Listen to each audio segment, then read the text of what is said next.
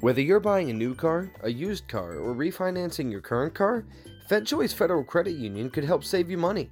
FedChoice makes buying a car so easy that you can do everything right from your smartphone or on a computer. Become a member today and you can take advantage of their great rates and financing options. Find out more at fedchoice.org. That's fedchoice.org.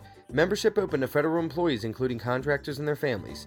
FedChoice Federal Credit Union, insured by NCUA.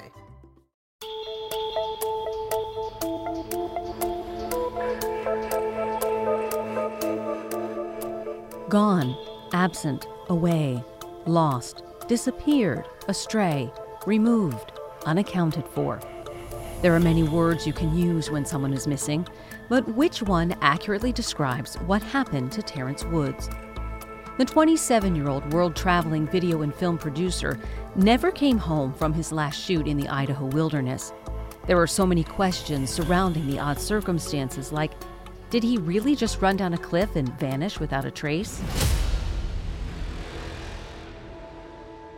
Over the last five episodes, we've been working to answer some of those questions through interviews with Terrence's family and friends, the local sheriff, and others who have been intertwined in this mystery. Each memory, each new detail, like a dab of paint on an artist's brush, adding form and texture, the layers of information building on the canvas of Terrence Wood's life until a broader image emerges. But the picture here still isn't clear.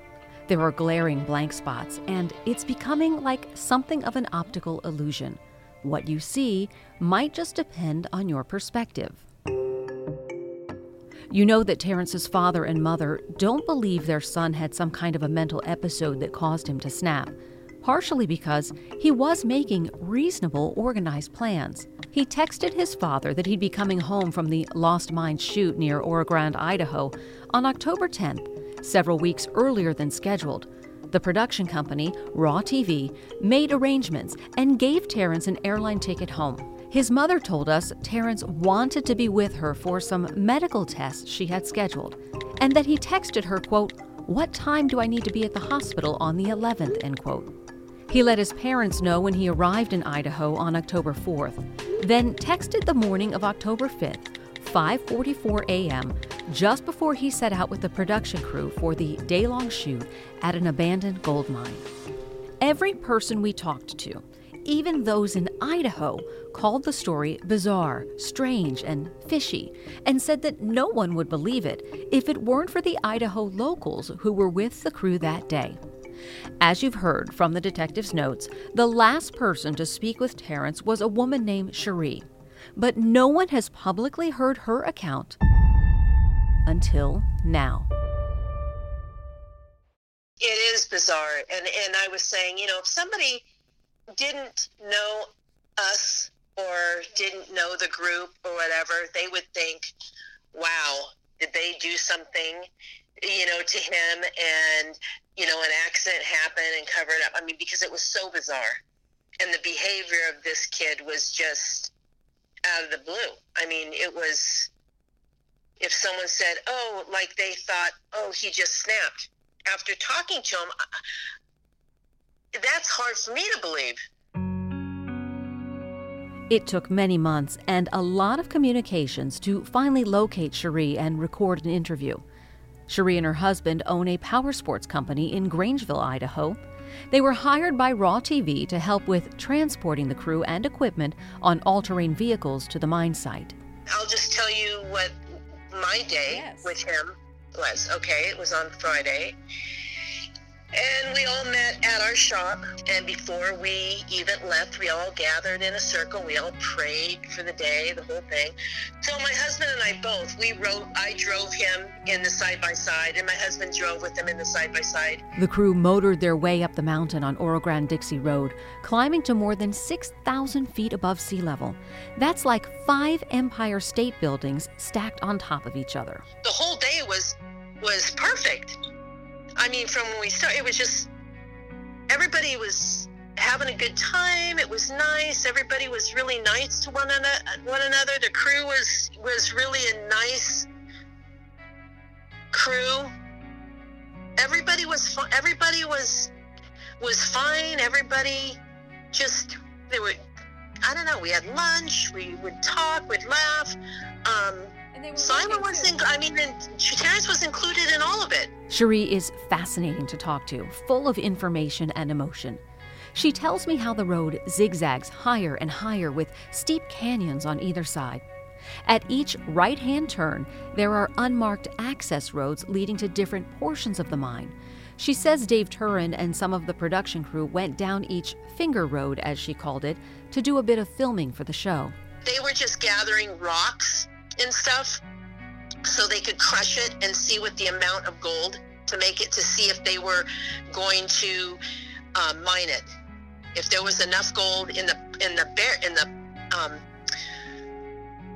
the what do you call them buckets? If they had enough in the buckets, then they would come back and they would use this. They would mine it, and so they were gathering buckets of rocks. Each each little finger, they would take more and more and more all the way up. She confirms what I'd seen in the intro video on the Discovery Go app that some filming was done about 10 feet into a mine shaft. I'm told Terrence was not involved in that part. He did seem, according to Cherie, a bit distracted during the day. Like Simon would ask him to get something for him, and I'm sitting there watching, and Simon was being very patient and say, Terrence, get me my my lens out of that bag right there. And he'd be shuffling around the bag be right in front of him and he'd say can you get me the you know my lens? And finally simon would go over there and say terrence right here and get the lens. And i'm and so i asked him i asked terrence when i was i said well how how did you get this job he says well i answered an ad i said oh okay and so I'm I'm just thinking, okay, he must have just got this job, but apparently he didn't. And getting a, a sweatshirt, Terrence, get get a t- sweatshirt. He couldn't even. It was right in front of him. It's right there. Get a sweatshirt. I asked Cherie about some people wondering if Terrence was being bullied or treated harshly. She shuts that down. And the things that he was messing up with, like grabbing the the drone. I mean, that's expensive equipment, a drone. And Terrence tried to grab it out of this air with his hands. And they're like, no, no, no, that can you that you you can get hurt from that. They weren't thinking about it. They were thinking about him.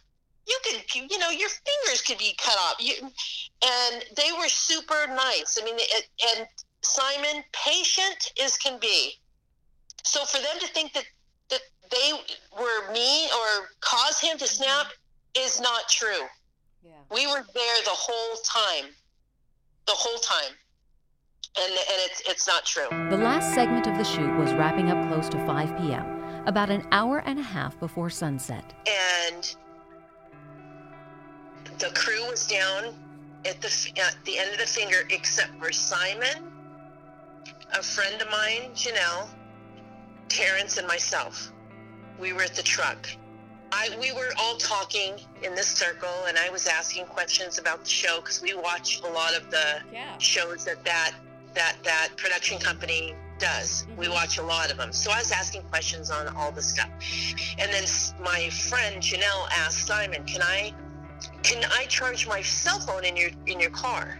So he says yes. So they both go into into the um, suburban, and they start, and they're in there She's charging her phone, and so I'm talking with, with Terrence. She says Terrence began talking about his family. He goes on to tell me that he was estranged from his family, and that, and all through the day, let me back up. All through the day, he was painting this picture of coming from this dysfunctional family. Uh-huh. Like, they have, you know, that he he was talking about I don't even have a car. I I don't have money and my and I asked him, Well what about your family? Oh, they're in no position to help me and they wouldn't help me anyway.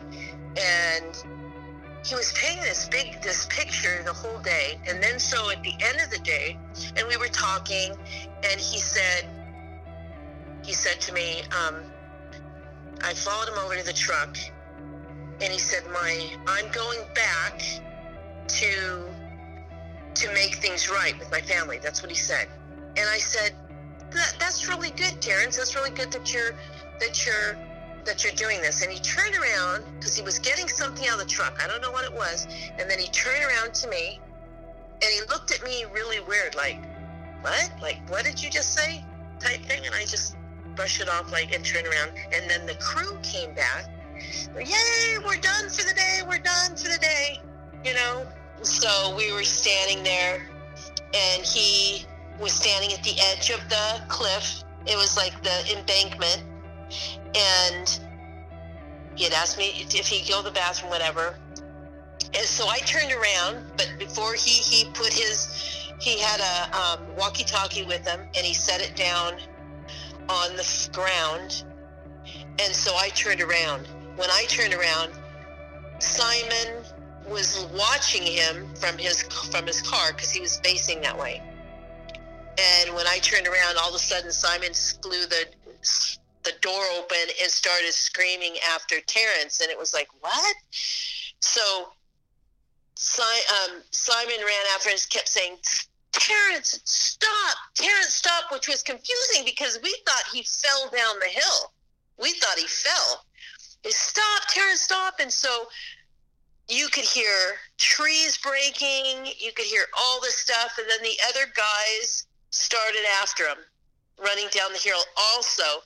And then we're at the top, the rest of the crew waiting. And then they came back up, and Simon says, We've got a runner. We just kind of like looked at each other. What? A runner?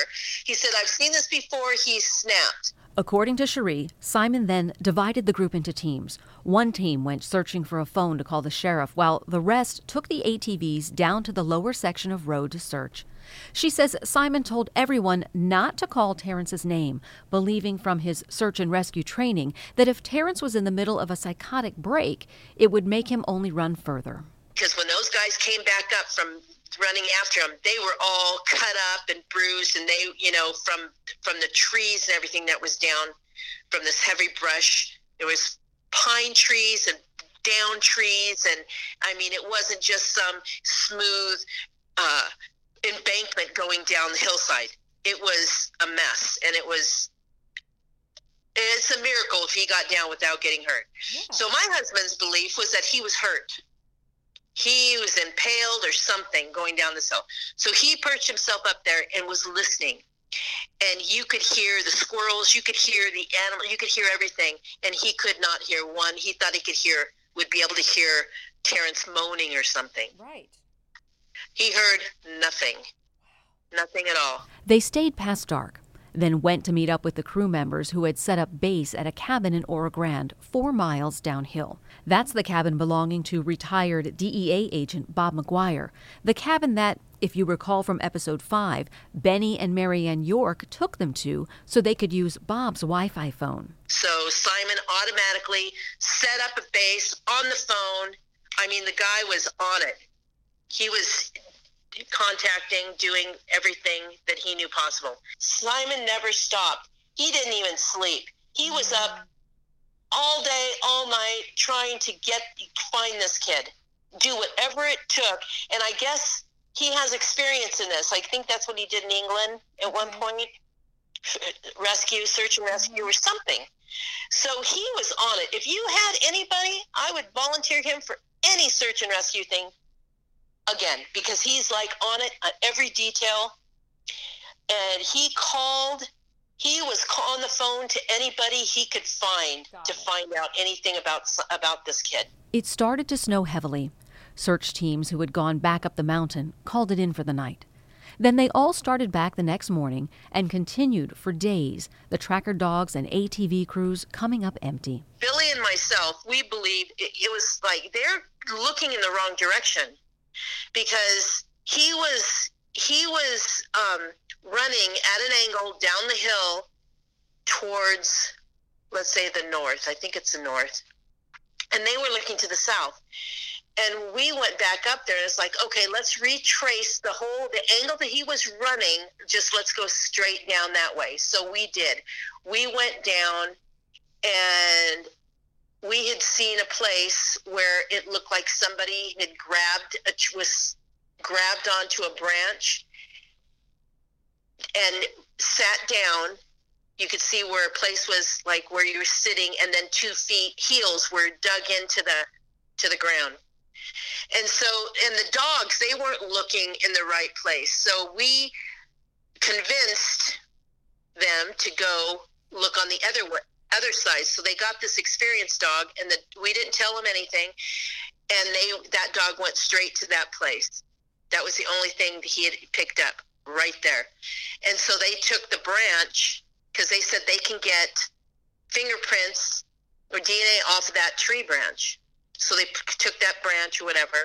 And then I was told you that my husband and I, we were driving, when we left, we saw the sheriff's truck or whatever, and that branch was in the back of the truck, and we saw it fly out the back of the truck.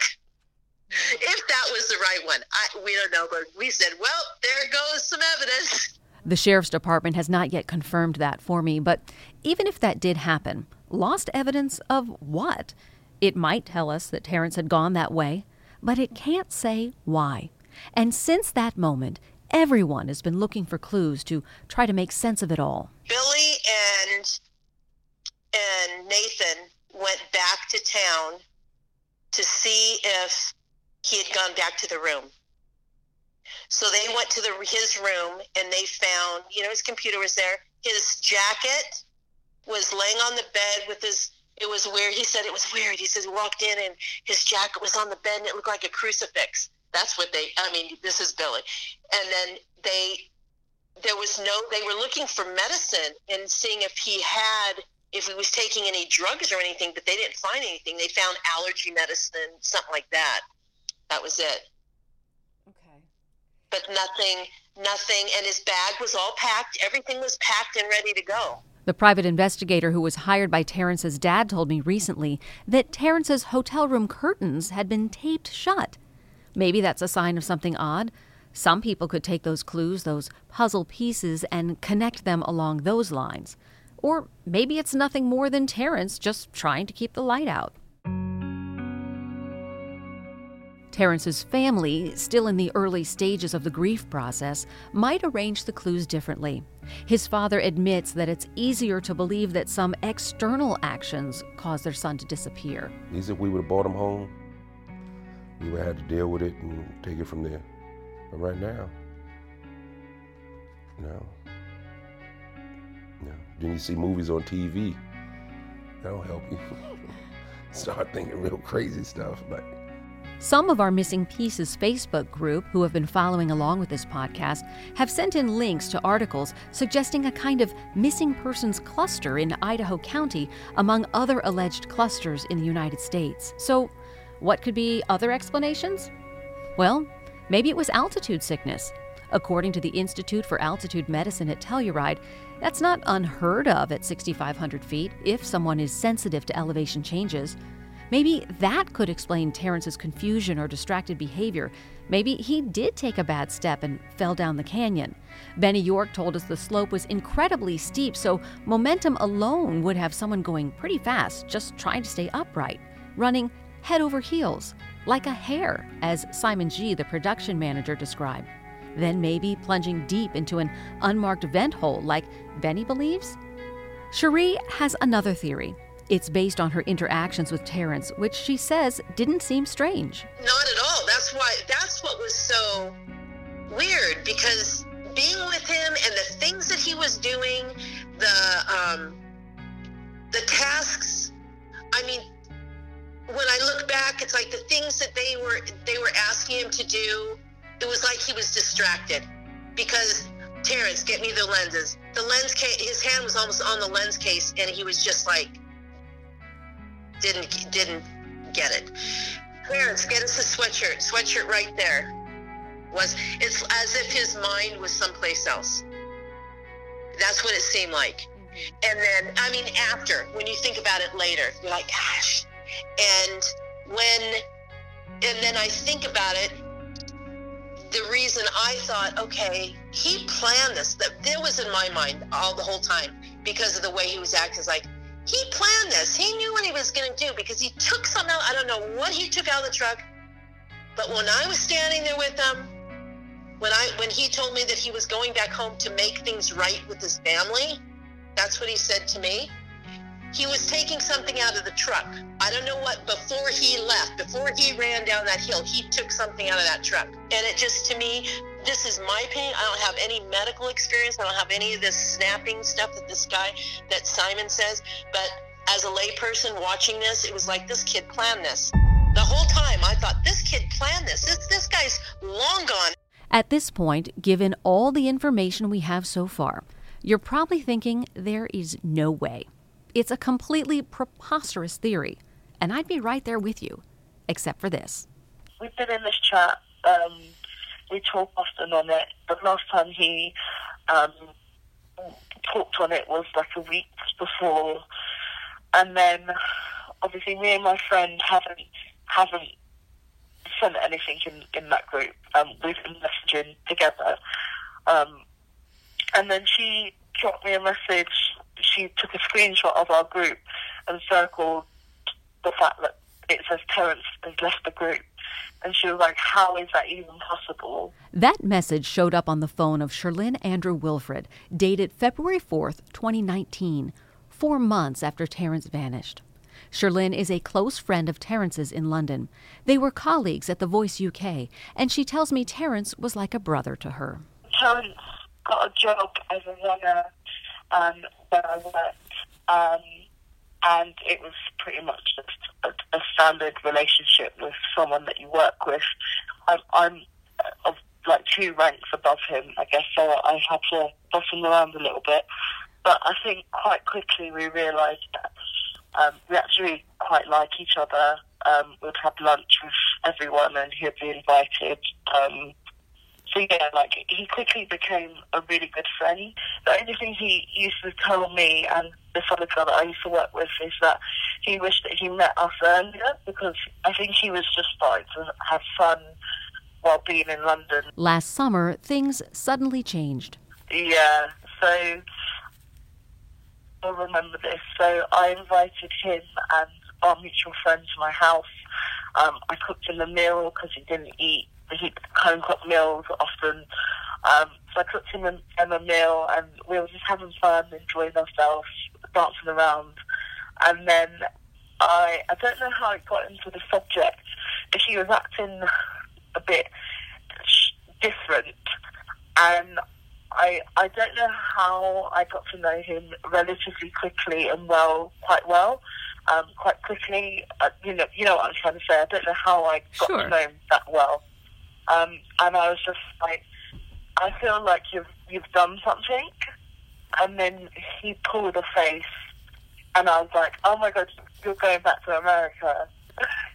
I just guessed it, and he was like, yeah, like pretty much mm. and I, mm. I don't know if it's the right decision, but I'm going back. I think I want to spend some time in New York and stuff. And I was like, I was like, I think you're going to regret that decision. I was just shocked. I was like, I can't believe, I can't believe you're going back to America. And I can't, I just couldn't believe it.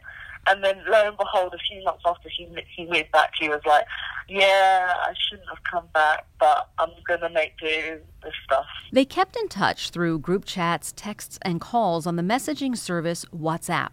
They last communicated about a week before Terrence's flight to Montana, and then. So we were in our sort of busiest time period at The Voice, um, filming the blind auditions. Um, so I'm working flat out on our first day, I think it was, and I got to leave a bit earlier because I started so early. And I was at dinner with my friend, and my boss rang and I was like, God, I've done something wrong or whatever. And she was just like, I'm sorry to tell you this, but um, we've had Terrence has gone missing. Um, like she was contacted for to get Mexican details or something, um, and I was just, I was just like, what, what, mm. what the hell? Um, right. And she's like, yeah, like, just, I've, I, you know, I, I know that you were close to him, and if you, if you need to talk or time off, just let me know. And I was just like, what? this, this is ridiculous. Like, I don't know what you're talking about. And I went straight onto his Facebook, and I saw some people had written some stuff on his wall, and then the, the floods of people that knew that I was close to him just texted me, being like, "Have you heard about Terrence?" And I'm just like, "What the hell?" I, I, I couldn't believe it at first because literally I spoke to him a week ago or, or so and he was going on this trip and I was just expecting to hear from him later. After months of nothing, seeing that notification, Terrence has left, pop up on their group chat, it stunned Sherlyn. It just seems too strange. Um, it, it's very strange. I mean, it's very unlikely that someone would have his phone and be able to get in through the layer of security, you know, in a phone. Like, I, I don't think he had a very high tech phone. He's probably he's, he's not got a thumbprint. There's probably a passcode from from the past phones that he had. Like, it, that seems less unlikely than him having having a phone. But my God, if Terrence was hiding somewhere.